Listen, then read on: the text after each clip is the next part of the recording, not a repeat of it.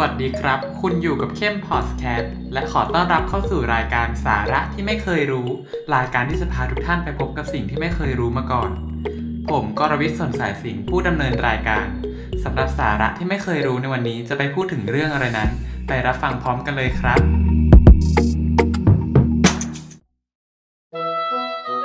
เมื่อพูดถึงเทศกาลหรือวันสำคัญที่มีกระต่าย มีไข่ที่ paint ลายสีสันสดใส เพื่อนๆนึกถึงวันอะไรกันครับ ใช่แล้วครับ มันคือเทศกาลอีสเตอร์นั่นเอง เมื่อพูดถึงเทศกาลอีสเตอร์ สิ่งแรก ๆ ที่หลายคนนึกถึงก็คงจะหนีไม่พ้นกระต่ายสุดแสนน่ารัก และไข่ที่มีลวดลายแปลกตา แต่ที่จริงแล้ว เทศกาลนี้ยังมีความหมายลึกซึ้ง และมีความเกี่ยวข้องกับศาสนาคริสต์และพระเยซูที่หลายคนยังไม่เคยรู้มาก่อนครับ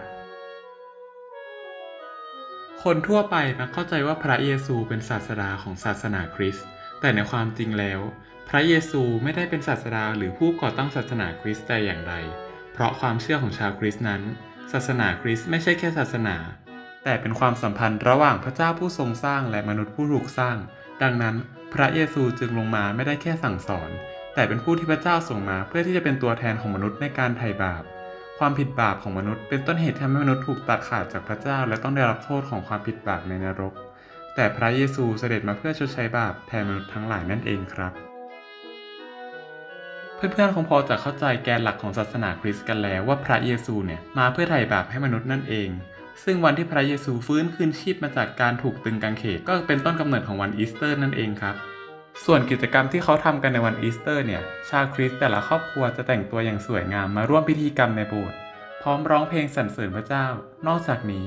บางครอบครัวก็จะนำไข่ที่ตกแต่งลวดลายสีสันต่างๆ เพื่อนำมามอบให้แก่กันและกัน ส่วนบางโบสถ์เนี่ยก็จะมีการร่วมรับประทานอาหารเพื่อเฉลิมฉลองนะครับ รวมไปถึงการจัดเกมต่างๆ อย่างสนุกสนาน โดยให้แต่ละครอบครัวเนี่ยหาไข่อีสเตอร์ที่ถูกซ่อนเอาไว้ในพุ่มไม้หรือกอหญ้าต่างๆ เพื่อให้ผู้เฉลิมฉลองเนี่ยช่วยๆกันหาไข่และใช้เวลาแห่งความสุขในวันอีสเตอร์ร่วมกันครับ ในความเป็นจริงแล้วเทศกาลอีสเตอร์เนี่ยเป็นเทศกาลที่ชาวคริสต์จะนึกถึงพระเยซู ที่ฟื้นคืนชีพหลังจากการถูกตรึงกางเขน ซึ่งตรงกับวันอาทิตย์แรกหลังพระจันทร์เต็มดวงในช่วงประมาณเดือนมีนาคมถึงเมษายน ซึ่งจะสอดคล้องกับฤดูใบไม้ผลิตามฤดูกาลของโลกนั่นเองครับ ในฤดูใบไม้ผลิสำหรับชาวยุโรปแล้วนั้น จะมีประเพณีดั้งเดิมอยู่แล้วในการที่จะเฉลิมฉลองให้กับชีวิตใหม่ เพราะก่อนหน้านี้คือฤดูหนาวใช่ไหมครับ ที่เราพูดไปใน episode ที่แล้ว ที่มีความเยือกเย็นไร้ความสงบสุข เปรียบดังสัญลักษณ์ของความตายเลยก็ว่าได้ เพราะฉะนั้น การที่ฤดูใบไม้ผลิเกิดขึ้นมาเนี่ยเปรียบเสมือนชีวิตใหม่ที่กำลังจะเริ่มต้นขึ้นอีกครั้งหนึ่ง ซึ่งภาพจำในหัวของคนเนี่ยก็จะเป็นฤดูกาลที่มีชีวิตชีวา ออกไปเดินในทุ่งหญ้าก็จะเจอกระต่ายวิ่งกันเต็มไปหมด และโดยธรรมชาติของกระต่ายนั้น เป็นสัตว์ที่มีลูกได้รวดเร็วอยู่แล้ว ไข่และกระต่ายจึงเป็นสัญลักษณ์ของการเริ่มต้นชีวิตใหม่นั่นเองครับ เป็นยังไงกันบ้างครับ กับสาระที่ไม่เคยรู้ในวันอีสเตอร์ เพื่อนๆก็คงได้ความรู้กันมากมายเลยทีเดียวสำหรับสาระที่ไม่เคยรู้ในตอนต่อไปนั้น เราจะพาไปดูวันไหนหรือไปเที่ยวที่ไหน